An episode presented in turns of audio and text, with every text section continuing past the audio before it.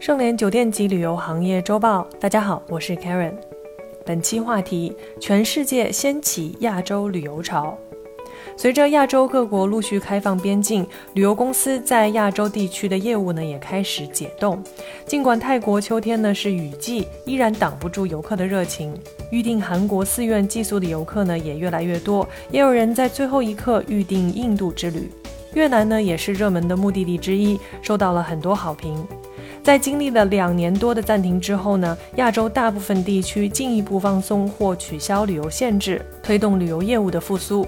泰国八月中旬宣布，自今年十月一日起至明年的三月三十一日，延长免签和落地签游客在泰逗留期限。新加坡从八月二十九日起取消了几乎所有的边境限制的措施。韩国九月底宣布，从十月一日起呢，海外入境人员无需再履行入境首日新冠核酸检测的义务。韩国的所有入境防疫限制呢，也均被解除。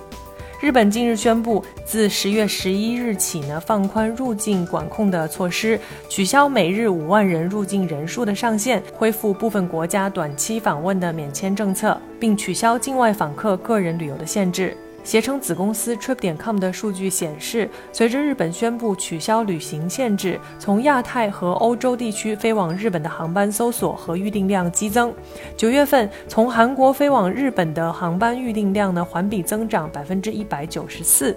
是增幅最大的客源市场，其次是英国、西班牙和德国，分别是百分之一百八十三、一百六十九和一百零三。九月份，新加坡飞往日本的机票搜索量呢，环比增长是最大的，达到了百分之五百二十。其次是泰国、澳大利亚和韩国，分别为百分之四百六十三、三百六十五和三百五十九。心态焕然一新的旅客呢，不像在过去的两年那样，出行范围局限于周边区域，而是重新考虑。国际长途旅行，与世界其他地区一样，疫情改变了亚洲旅游市场的格局。往返于该地区的航班呢，现在很少有低价机票。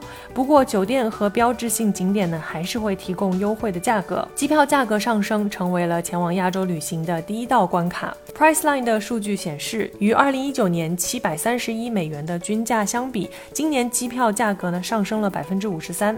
航空数据分析公司 Serim 的数据显示。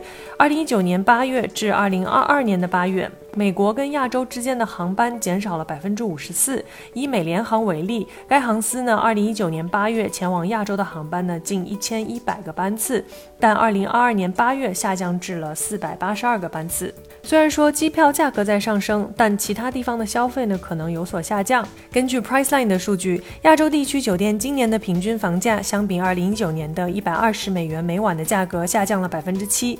在柬埔寨、老挝、马来西亚、泰国、印度、越南和菲律宾等市场呢，客房价格低于一百美元每晚的酒店很多，最低的甚至不到五十美元一晚。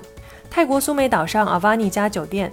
和新开的阿瓦尼昌温酒店提供起价一百四十三美元两晚的套餐，还提供了接机和两家酒店之间的往返接送服务。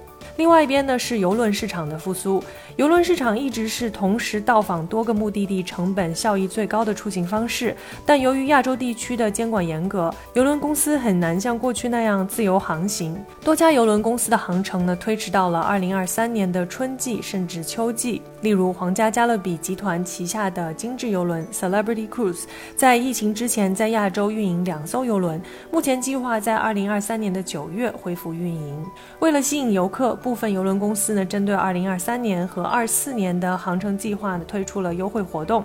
截至九月底，公主游轮呢推出明年六月份出行的日韩五日游，起价四百九十七美元每人。到访目的地呢，包括了日本的东京、神户、鹿儿岛以及韩国的济州岛。挪威游轮则推出了今今年十二月出行的吉隆坡泰国十一日游，途经新加坡和越南，起价一千三百五十六美元每人。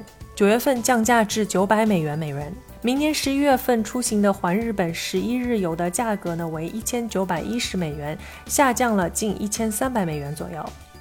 预计未来一段时间呢，亚洲地区旅游趋势会持续走强。本文内容来自环球旅讯，感谢收听本期内容。如果喜欢节目，请别忘了为主播分享一下。我是 Karen，我们下周见。